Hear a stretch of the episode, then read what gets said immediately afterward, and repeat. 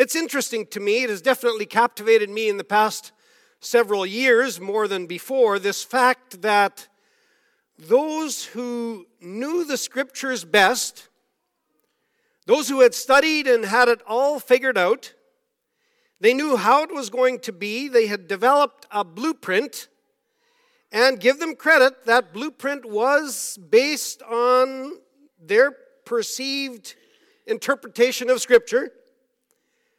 But somehow these are the very people that missed Jesus at his first coming. And for some reason, the ones that were a little bit more distant, the ones that were aware of what Scripture said, but not as committed to coming up with the exact details, the ones that were just humbly watching and ready, they saw him. They found him. Oh, they were also somewhat surprised. See, they didn't either know exactly what they were expecting to see or where they were expecting to find him. They hadn't developed a blueprint, and maybe that's why they were able to see him. They were open. They were just humbly watching and ready and willing to see the Messiah however he would decide to show up. I feel like the wise men are actually an incredible example of this. By the way, um, maybe you've heard this before, but it has been said that there is no way that a miracle birth of this nature could happen again in this day and age.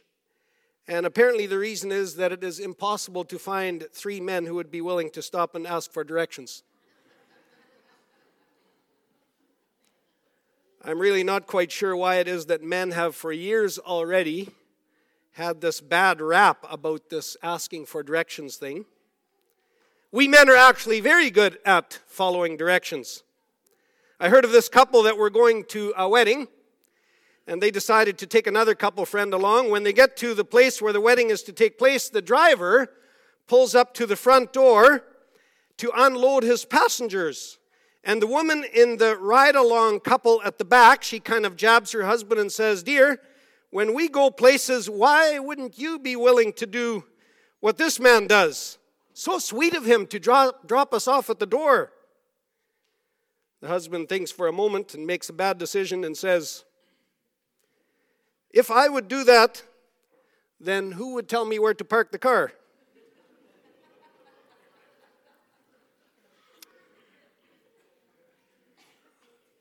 I'm going to make a run for the front door here when I'm done.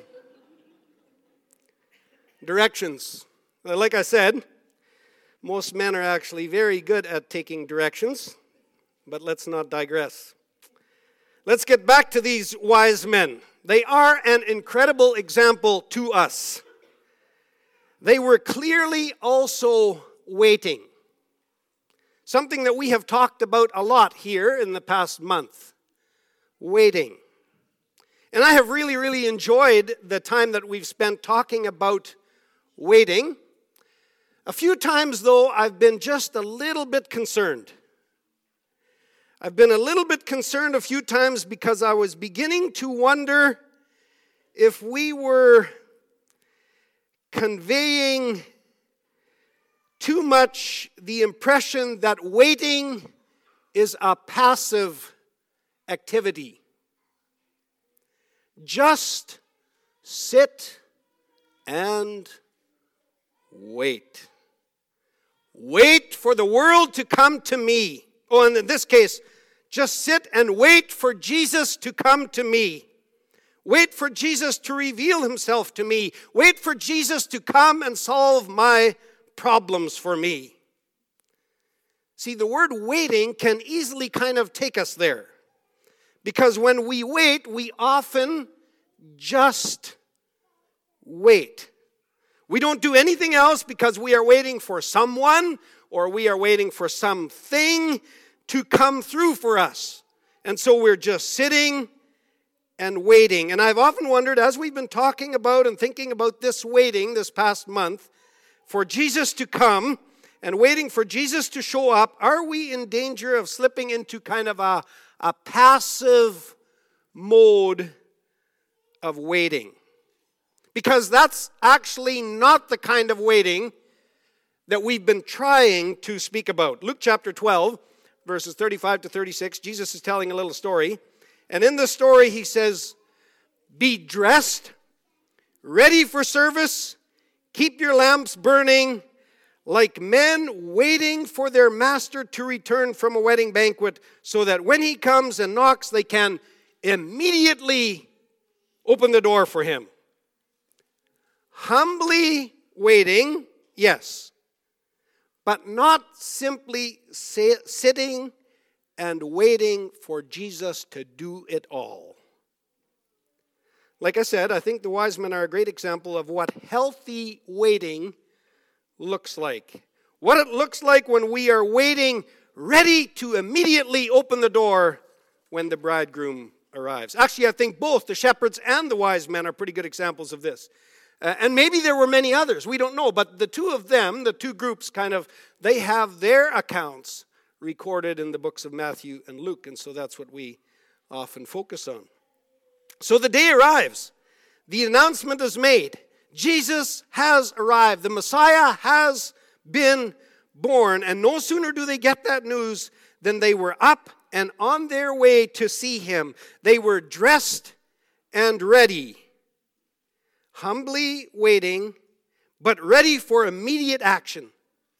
That was not passive waiting. So much of what we're going to say this morning is, uh, is focused on the wise men. It could also apply to the shepherds, but it's focused specifically on the wise men. You can read the story about the wise men. We're not going to read it through here together this morning, but you can read it if you would like, and I'd encourage you to do it in Matthew chapter 2, verses 1 to 12. Incidentally, I found this interesting. I believe I've mentioned it here before, so if you've heard this before, then this may have been where. There's an interesting record uh, actually in secular history. This is what it says Among those who were involved in the advanced astronomy of China in the court of the Han rulers at approximately the time of Christ's birth was a chief astrologer by the name of Louis Zhang. He discovered a new star the Chinese called the King Star. And then he disappeared from historical records for a period of approximately two years. That actually gives me goosebumps. About the time it would have taken to travel the Silk Road, which was in use already at that time from China to Bethlehem, was Louis Zhang, one of the astrologers that went to find Jesus. We don't know and we never will know. But it is an interesting coincidence nonetheless. So, from the experience or the example of the wise men, let me make a few observations that I believe apply to us as we challenge ourselves to humble, ready waiting. First, believe that he does appear. Do you believe that Jesus appears in your world. I'm sometimes a little jealous of those living many years ago where there was a more consistent belief that God is alive and that He does appear to us. He is actively involved in our world. And maybe in some ways that's actually still the case in many cultures uh, around the world. Everyone believes, in many of these places, everyone believes in the spirit world. Everyone is spiritual. When we were in the Philippines, we found this to be quite true there, actually. Um, no sooner had you met someone, and they would already be asking you about your spiritual beliefs. It was just assumed that everyone was spiritual. And then you might be Christian, you might be Muslim, you might be something else, but it was assumed that everyone is spiritual and that the spiritual dimension is a reality in our world. I'm sometimes jealous of those types of cultures that have a much stronger understanding of the reality of the spirit world. It is simply a given. The spirit world is as real as the physical world. It seems like we've come so far in our scientific way of thinking that we, and maybe I should say I, because maybe I should just think, speak about myself, by default have slipped into a way of thinking that does not give a lot of credibility to the spirit world. If we can't see it, or touch it, or smell it, or taste it, then it obviously doesn't exist. I would suggest that in general, the Christian world has kind of slowly slipped into that assumption also. Um, many cultures around the world would think that we were completely silly for having basically, as a culture, negated the reality of a spirit world. So here we have these wise men. Bible also calls them astrologers. They assumed the reality of the spirit world. It was a part of who they were. They assumed in their world who they were. They assumed that, it, that the Spirit revealed Himself, the Spirit world, God, whoever that was, revealed Himself in the formations and positioning of the earth and the stars and the planets and the greater cosmos, that there was spiritual significance to how all of this lined up, and that if we would be watching and if we would be listening and if we would be aware then we would see and understand and hear the spirit world through the cosmos. And we might be very critical of that because it reminds us of all kinds of stuff that we call superstitious and demonic and everything else. But here's the thing they believed, they believed that God makes himself known to humanity. And I'm a little bit jealous of that.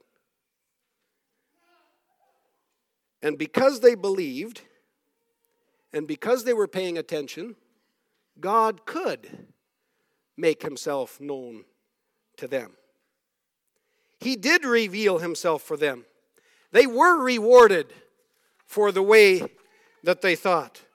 And so, for simplicity's sake, I think it's fair to say that has to be the first step in this humble, ready waiting to believe to believe that God is among us and God will reveal himself to us.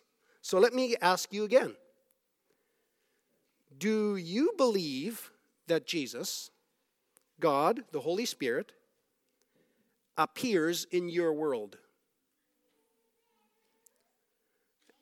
I'd like you to answer that for yourself. Do you believe that God appears in your world? Maybe maybe I can just challenge you if you're floundering a little bit with this question, maybe I can challenge you to begin by by praying, God, please help me to believe that you actively show up in my world. Then, I said from the get go, the type of waiting that we want to speak about this morning is a, a, a kind of a ready waiting or an active waiting. So if we go to step number two, uh, I'd say from the example of the wise men, we must be willing to look for him. Yeah, you need to, you need to be willing to kind of lift your eyes and, uh, could we say, get off your spiritual couch and look. You might be surprised what you would all see if you simply believe that He does show up, and then you began to take the time and were willing to spend the energy to look. To look with anticipation that you were going to see something. Again, let's use the example of the wise men. By the way, if you agree with some of what I say here this morning, I'm totally okay with that. Um, I'm totally open to your opinions. I'd love to hear them actually, and actually, maybe more than opinions, but your experiences. I'd love to hear them. But here we have the wise men, and so we'll continue to follow their example. These wise men were willing to persevere in their search for this king. We don't know a whole lot about the details of their journey. We don't know exactly what their circumstances were. We don't know for sure that they traveled with camels, although it would make sense given the time and the distance. It says they came from the east. Likely that meant, according to scholars, that they came from China or from Mongolia or maybe from both. Um, we know that it started with a star. It started with a star and some type of a supernatural revelation that this star had some kind of a very significant meaning. We also know that it kind of ended with a star. At the end, again, the star appeared according to Matthew chapter 2. The last leg of their journey was again orchestrated by this supernatural star. We also know that they assumed that the present king, who was King Herod, would somehow know about the birth of this new king, and so that's where they went first. Maybe it was a matter of respect. Maybe they were truly looking for knowledge. We're not totally sure. But they went to King Herod to inquire where this new king was to be born. Herod was a little taken aback. He consulted with his wise men, his scholars, who subsequently came up with a conclusion that this baby Jesus or this baby king had been born in Bethlehem.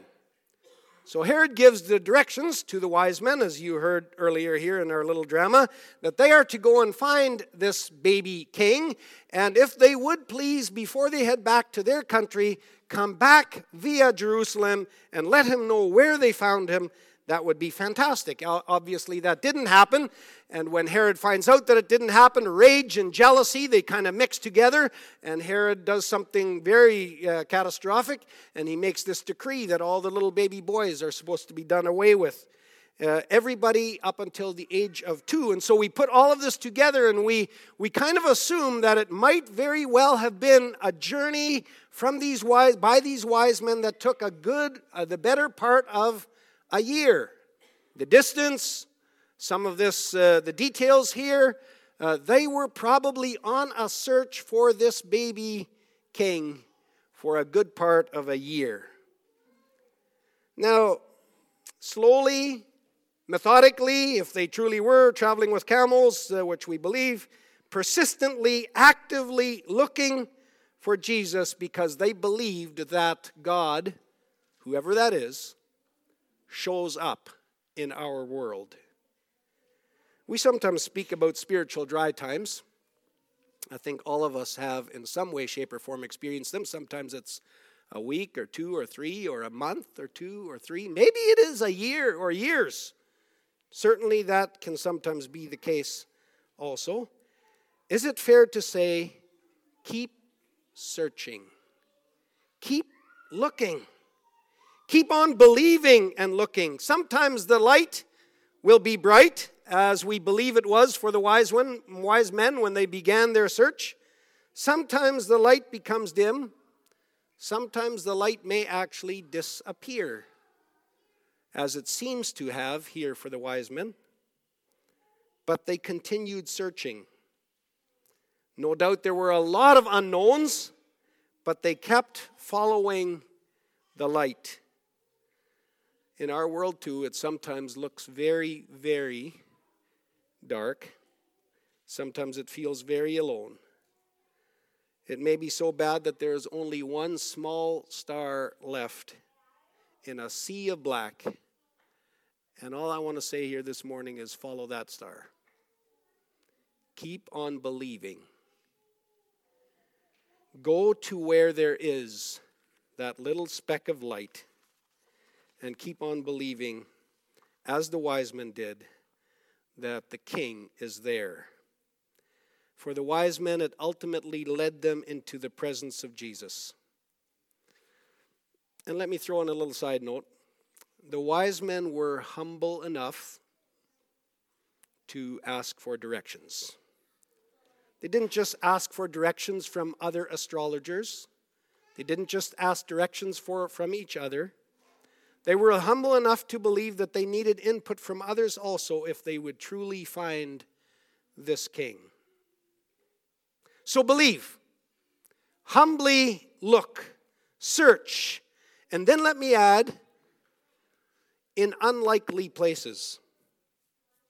I'm not sure if you have a bit of a preconceived idea of where and when Jesus might or should show up in our world or in your world. Well, he should for sure show up during my quiet time, you know, while I'm having my devotions.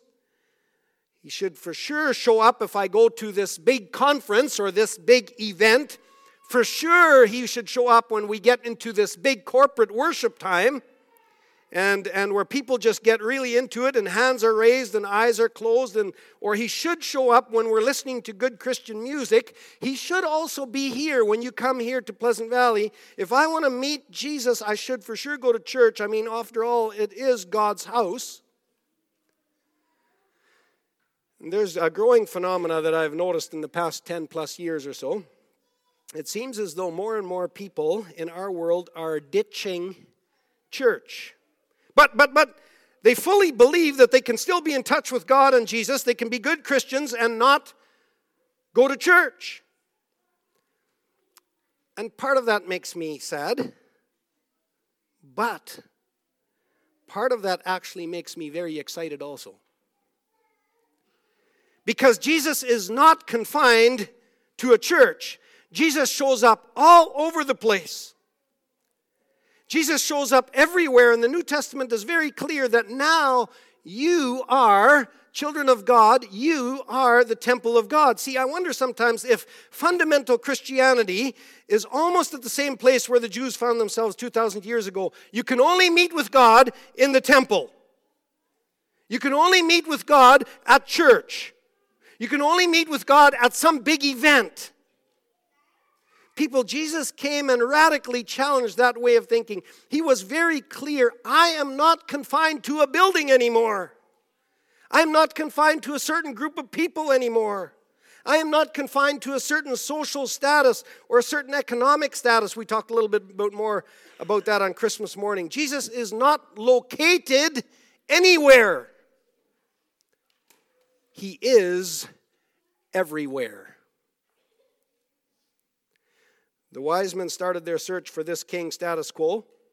Surely a king would be born in the capital city, in the palace. That's where they went.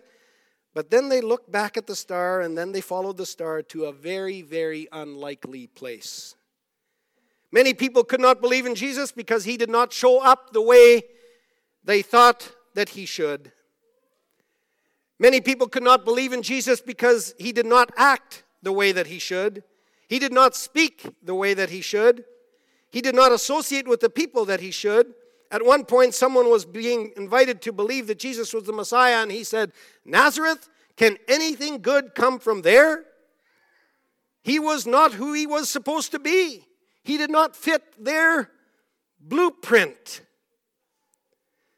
I think you heard the disbelief in the voice of the reporters in the little skit earlier. They could not believe that the wise men were going to be leaving their country after they had found Jesus there. I mean, surely you're going to want to stay here now and be close to Jesus. And the wise man says, You don't get it, do you? We're going back to our country, and Jesus is there too. He's already there. He's not like you think he is. I think we often don't get it either. Often we think that we will find him in certain places, and there are other places where we will not find him. I believe one of our greatest challenges is to begin to look for Jesus where you do not expect him. Matthew chapter 25 says that when we stop to connect with people, the poor, the average, and the rich, then we're connecting with Jesus. And when we host people, then we are hosting Him. And when we stop to help people, then we are helping Him. The Bible could not be more clear. Jesus is here. Jesus is sitting right beside you right now. And He will be at your gathering this afternoon. And on the street when you go to Winnipeg later on this week. And behind the counter when you go to the store tomorrow. Open your eyes and see Him. See Him in the people you meet. See Him in His creation. See Him in the words of songs. See Him in your life circumstances. Don't put God in a box and tell Him when and where He can reveal Himself to you.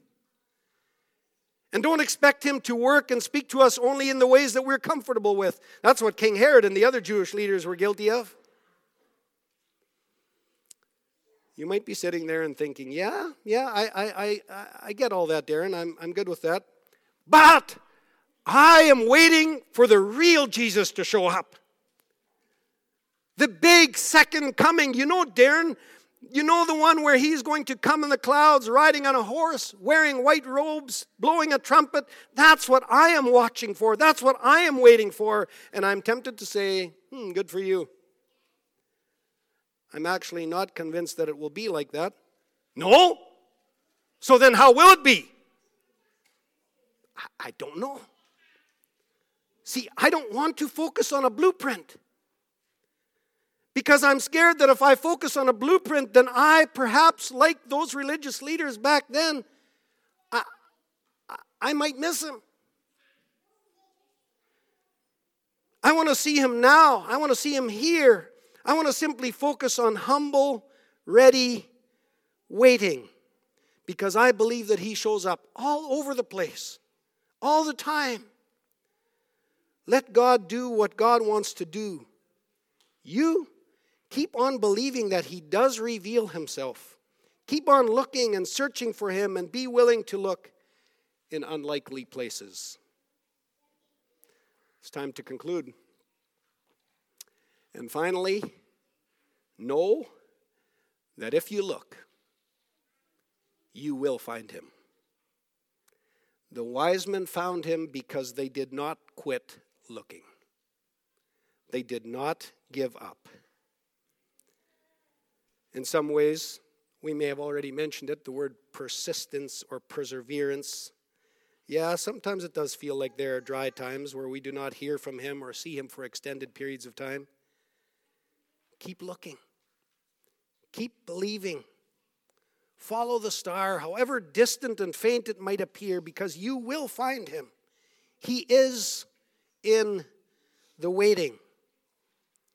Hebrews chapter 11, verse 6 says, it's the chapter in the Bible where it talks about and it commends all those who persevered in their faith, even when things weren't working out the way they thought it should. Hebrews 11, verse 6. And without faith, it is impossible to please God because anyone who comes to him must believe that he exists and that he rewards those who earnestly seek him. That is faith. That is humble, ready waiting. So, Jacob and Joyce Waldner sang a beautiful song together here on Christmas morning. Sorry for all those of you that missed it. I wanted them to sing it here again this morning, but Jacob is here alone, and he said he couldn't do it without Joyce. So, this will be second best. The same song that they sang except it's going to be sung, sung by Zach Williams and Dolly Parton, and that is going to be our closing song for this morning.